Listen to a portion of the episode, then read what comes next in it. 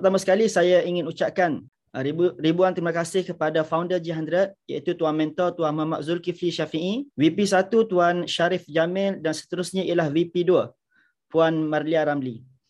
Jadi Alhamdulillah bersyukur kepada Allah SWT malam ini saya diberi peluang dan ruang untuk berkongsi sedikit sebanyak kisah saya, cerita saya, macam mana saya bermula menyimpan emas, macam mana saya memulakan bisnes public gold dan Alhamdulillah dengan berkat konsisten, dengan berkat G100, dengan berkat dengan uh, bimbingan daripada Tuan Mentor, Alhamdulillah saya mencapai master dealer sekarang ini. Alhamdulillah sekarang ni uh, empire saya dah, uh, customer saya dah ada 342 orang dan empire saya sudah mencapai 774 orang.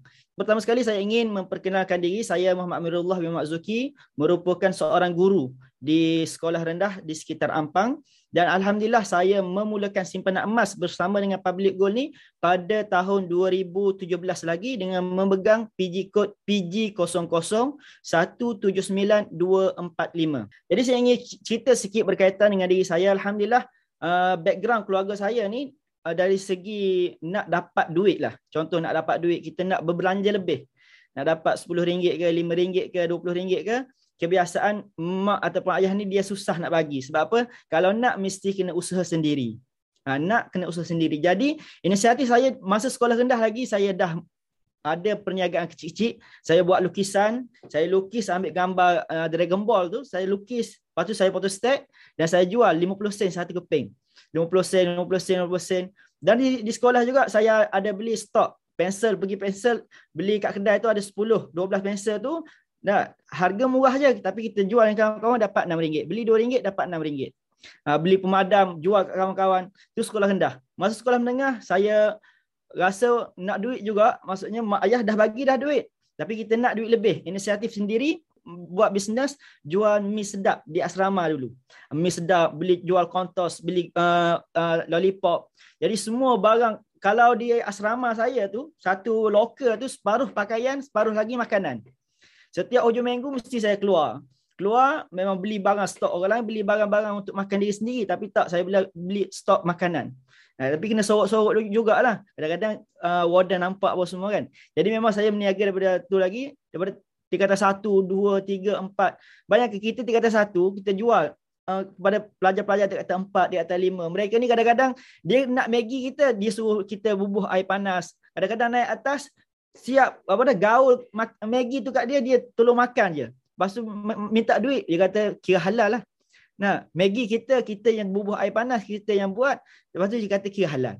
Ha, jadi cabaran masa tu kita kecil kita masih baru-baru form 1, form 2. Jadi masa tu pun saya kadang-kadang malam uh, selepas daripada prep uh, malam kelas malam tu lepas daripada uh, supper apa semua, saya bawa plastik penuh makanan kiri kanan. Plastik ni pergi jajak satu bilik satu bilik satu bilik. Alhamdulillah satu hari dapat RM20, RM15, kadang-kadang RM10 pergi ke bilik-bilik-bilik tu pun untuk tahun uh, tingkatan satu, tingkatan dua sahaja. Dan masa tingkatan tiga tu, orang dah kenal kita, dia datang dah rumah kita. Jadi apa kesan? Daripada duit hasil duit yang saya dapat tu saya simpan dalam tabah haji. Saya simpan tabah haji dan saya dengar satu satu kisah satu orang ni kata apa kata duit-duit yang dapat tu beli emas saja. Saya kata betul juga beli emas kan. Jadi saya hasil duit simpanan saya tu uh, berniaga masa sekolah menengah tu saya dapat beli rantai emas. Dapat beli rantai emas masa tu harga rantai emas tu RM3000. Dan saya kata tak apa, uh, mak saya pun cakap tak apa beli rantai pun nanti kahwin nanti boleh hadiahkan rantai ini kepada isteri. Jadi Alhamdulillah hari itu saya kahwin pun antara hantaran saya selain daripada Dina Dina Emas, saya berikan rantai saya beli dulu masa saya meniaga Miss Dak Maggie dulu kepada isteri saya. Dan masa sekolah masa masuk universiti saya belajar di Institut Pendidikan Guru. Saya guru dan belajar di Institut Pendidikan Guru. Saya ada juga buat beberapa bisnes. Apa yang saya buat? Saya jual aiskrim. Ya, bukan aiskrim apa? Bukan aiskrim Malaysia tu. Saya guna aiskrim macam aiskrim uh, makul apa kita blend tu. Kita guna mixer, masa keluar buih banyak-banyak, memang kira, kira aiskrim tu kira boleh jadi jual mahal sikit lah. Ha, tapi masa nak buat tu memang hujung minggu ataupun malam. Ha, esok kelas lagi. Tapi malam pukul 11 malam, pukul 11.30, 12.30, baru kita tengah buat lagi. Supaya apa? Supaya ada stok esok. Dan uh, saya jual juga, saya jual roti sausage. Nak beli roti gardenia, beli sausage, lepas tu beli sos black pepper, letak dalam plastik. Setiap kali perhimpunan, uh, setiap kali perhimpunan bulanan di uh, IPG dulu, saya ambil order. Untuk pelajar lelaki saya ambil order, untuk pelajar perempuan saya minta kawan saya ambil order. Jadi alhamdulillah satu hari tu dapat RM60. Nah, 60 orang order RM60 dapat sebab saya jual satu RM1 je. Dan saya jual juga dadih. Ya, setiap malam buat dadih. Habis stok buat dadih. Habis stok buat dadih. Dan kadang-kadang mereka ni uh, apa minta lagi nak dadih perisa ni, perisa ni. Nah, tapi cabaran dia kadang-kadang kita letih lah sikit kan. Sebab apa memang kita kena guna kudrat kita. Nah, kadang-kadang banyak uh, stok banyak mereka nak lepas subuh tu buat perhimpunan pada pada pukul 8 kan. Jadi lepas subuh tu saya balik daripada solat subuh berjemaah tu balik terus buat roti sosis, buat buat buat penuh satu plastik. Satu untuk perempuan, satu untuk lelaki. Dah settle. Masa perhimpunan depa pun dah ada sarapan dengan roti sosis yang saya bagi. Uh, satu lagi semasa saya pengalaman kenapa saya menyimpan uh, mula simpan emas ni masa saya belajar di IPG itulah. Sebab saya tengok kawan-kawan saya ramai boros tapi saya kata aku tak boleh macam ni. Memang aku dah berniaga, dah aku, aku dah duit. Masa tu pada tahun 2017 saya kenal dengan public gold. Jadi sebelum saya kenal public gold tu, saya uh, dah membeli dinar daripada uh, dinar Kelantan. Dan bila saya bermula beli emas dinar Kelantan tu, saya pergi ke uh, kedai buku, saya ternampak buku ni. Saya nampak buku Wang Emas bertahan ketika gawat tulisan Tuan Muhammad Zulkifli Syar'i. Saya tak tahu siapa dia, tapi apa yang menariknya saya tengok belakang ni, belakang dia cerita berkaitan dengan satu dinar boleh beli satu ekor kambing. Kata eh, daripada duit-duit aku yang aku berniaga tu, daripada aku simpan dalam bank ASB atau Tabah Haji macam tu, aku simpan dalam bentuk emas. Jadi saya telah uh, tukar simpanan-simpanan saya tu, saya tukar dalam bentuk emas. Dan dan emas pertama yang saya beli dengan public gold adalah emas uh, gold bar Post Malaysia. Ha, Post Malaysia masa tu harga saya beli dengan retail retail price uh, kalau harga harga semasa betul-betul baru 170 tapi saya beli dengan harga RM250 sebab saya pergi direct tanpa jadi ahli lagi masa tu. Satu lagi masa saya praktikal. Saya, saya praktikal di, di sekolah, satu sekolah di Perlis tu, satu orang cikgu ni cakap uh, ni anak-anak aku ni semua ni anak-anak bank lagi. Kata eh kenapa cikgu cakap anak bank? Dia kata Anak bank lah sebab aku dulu nak kahwin, aku buat personal loan dengan bank berapa ribu? 15 ribu ke 20 ribu. Dan personal loan tu tak habis lagi. Anak dia baru umur 9 tahun. Ada yang 9 tahun, ada yang 7 tahun, ada yang 5 tahun. Maksudnya dia kata ini adalah duit uh, anak bank sebab apa? Aku bayar bank pun tak habis lagi. Bermula pada situlah saya bagi tahu memang aku perlu jadikan emas ni sebagai dana untuk perkahwinan aku. Ya, jadi saya telah menjadikan emas sebagai dana perkahwinan jadi setiap kali hasil perniagaan yang saya buat tu saya akan simpan dalam bentuk emas. 100, 100, kadang-kadang 200, kadang-kadang 300 bergantung kepada duit yang ada lah. Masa tamat sahaja pembelajaran saya di IPG dulu, maka saya telah uh, dah ada berbelas-belas gram emas dah. Walaupun masih student, dah allowance pun uh, allowance pun dia bagi, kerajaan bagi tapi tak banyak hanya untuk kalau harap kepada allowance hanya cukup kepada kegunaan ataupun makan minum kita sepanjang sebulan tu sahaja. Ha, tapi dengan duit lebih yang saya dapat melalui perniagaan saya tu, saya tukar ke dalam bentuk-bentuk emas. Jadi Alhamdulillah habis sahaja belajar, saya dah ada beberapa grade emas, dah berbelas-belas grade emas. Dan bila mula sahaja saya bekerja, saya menyimpan lebih daripada separuh gaji saya. Tak, separuh gaji saya, lebih separuh gaji saya, saya simpan ke dalam bentuk emas. Kadang-kadang seribu, seribu, seribu, seribu lima ratus, kadang-kadang dua ribu. Saya simpan dalam bentuk emas. Tak, sepanjang masa saya bujang ni memang saya beli emas, beli emas, emas, emas, emas je. Ya, supaya dan alhamdulillah awal tahun itu saya telah menjadikan emas sebagai hantaran perkahwinan saya kumpul duit untuk beli, untuk beli rumah lah deposit rumah pertama. Jadi alhamdulillah selepas kahwin itu rumah pertama saya pun uh, telah selesai dan sekarang alhamdulillah saya duduk di rumah pertama saya lah. Ha. Dan Alhamdulillah tuan-tuan Allah Ta'ala nak beritahu apa lagi kelebihan emas yang saya buat ni saya beli kereta. Saya beli kereta saya bukan kawan-kawan saya kebiasaan habis saja belajar dapat kerja gaji 2 bulan dah dapat payslip 2 bulan terus beli kereta. Seorang tu beli kereta seorang beli kereta seorang beli kereta. Kadang-kadang dia kata eh bila nak beli kereta? Oh tak aku tak perlu lagi beli kereta sebab aku pergi kerja pun naik motor je nah jadi saya beli beli kereta baru awal tahun baru ni dan saya bayar, saya beli kereta dengan ayah saya. Dan saya bayar kereta ayah saya tu menggunakan dinar juga. Saya bayar uh, kereta tu menggunakan dinar. Alhamdulillah bulan 10 itu semua hutang saya dengan ayah saya telah selesai. Saya bayar menggunakan dinar dinar emas. Tak? Jadi kalau kalau saya berhutang dengan dengan dengan bank untuk beli kereta 10 tahun. Tapi saya berhutang dengan ayah saya, saya bayar menggunakan dinar tak sampai satu tahun dah settle hutang untuk kereta tersebut. Selepas tu saya pun Uh, pada tahun 2021. 2021 saya baru tahu bahawasanya public good ni boleh jadi dealer. Saya baru tahu public gold ni boleh jadi dealer. Kita dah simpan emas dah. Bertahun-tahun kita dah simpan emas. Dah banyak gram dah kita ada. Tak. Maka eh rupanya jadi public gold ni uh, dengan public gold ni boleh simpan boleh jadi dealer. Maka saya usaha. Saya fikir macam mana nak jadi dealer dan saya tak tahu pun cara jadi dealer tu. Sampai saya tanya kawan saya yang lain yang dah jadi dealer dan dia bukan dari tim kita lah. Dan uh, saya upgrade jadi dealer. Upgrade jadi dealer apa-apa tanya apa saya tanya dengan dia dulu. Dan alhamdulillah lepas tu barulah saya tahu. Baru di business center tu dia bagi tahu di di uh, my account kita tu baru tahu. Oh, rupanya saya ni bersama uh, apply apply atas ni founder master dealer ialah Tuan Muhammad Zulkifli Syafi'i. Pengarang buku emas yang aku beli dulu. Alhamdulillah saya kata sangat syukur sebab apa duduk dalam uh, tim yang bagus, mentor yang bagus, guru yang bagus. Jadi saya terus konsisten. Konsisten konsisten.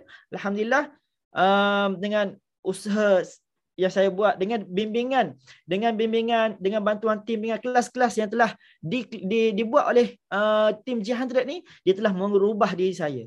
Dulu saya orang yang tak suka membaca tak suka datang kelas nak tak suka datang kelas tak tahu tak nak main ni tak nak ambil endah dengan telefon ke telegram ke buat video ke apa tak.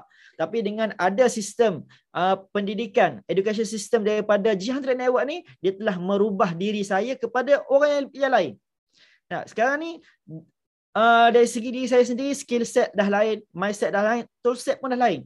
Sebab apa? Dulu sebelum saya buat bisnes memang kita ni uh, penampilan kita pun lain, uh, selekeh saja tapi alhamdulillah lepas jadi dealer ni kita pakai dengan lebih handsome, lebih segak. Nah, dari segi keuangan kita pun bertambah setiap bulan. Dari segi simpanan bertambah setiap bulan, setiap bulan, setiap bulan. Alhamdulillah.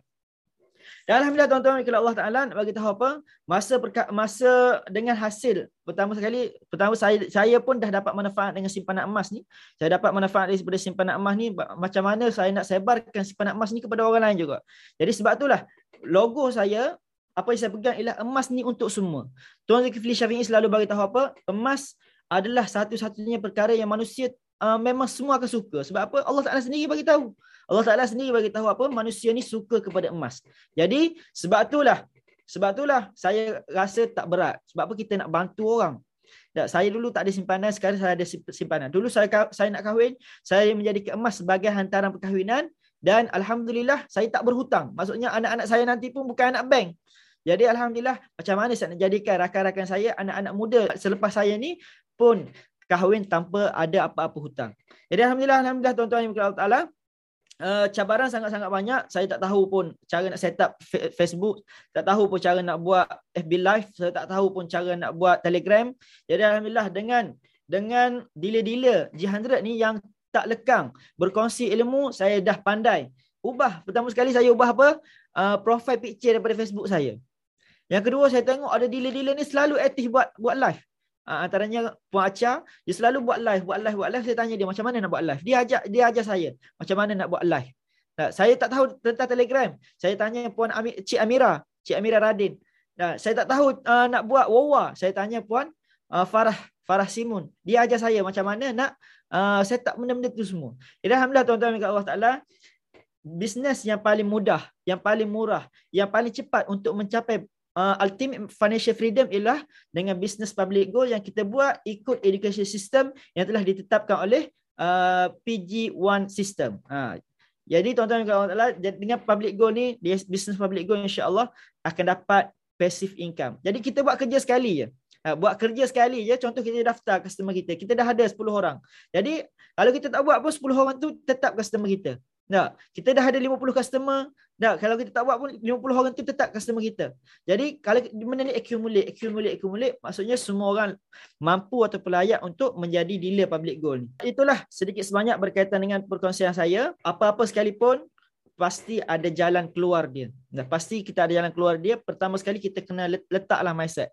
Salah satu mindset saya, salah satu big dream saya macam mana saya jadi deal public ini supaya saya dapat bagi duit ekstra kepada mak ayah saya dan juga isteri saya.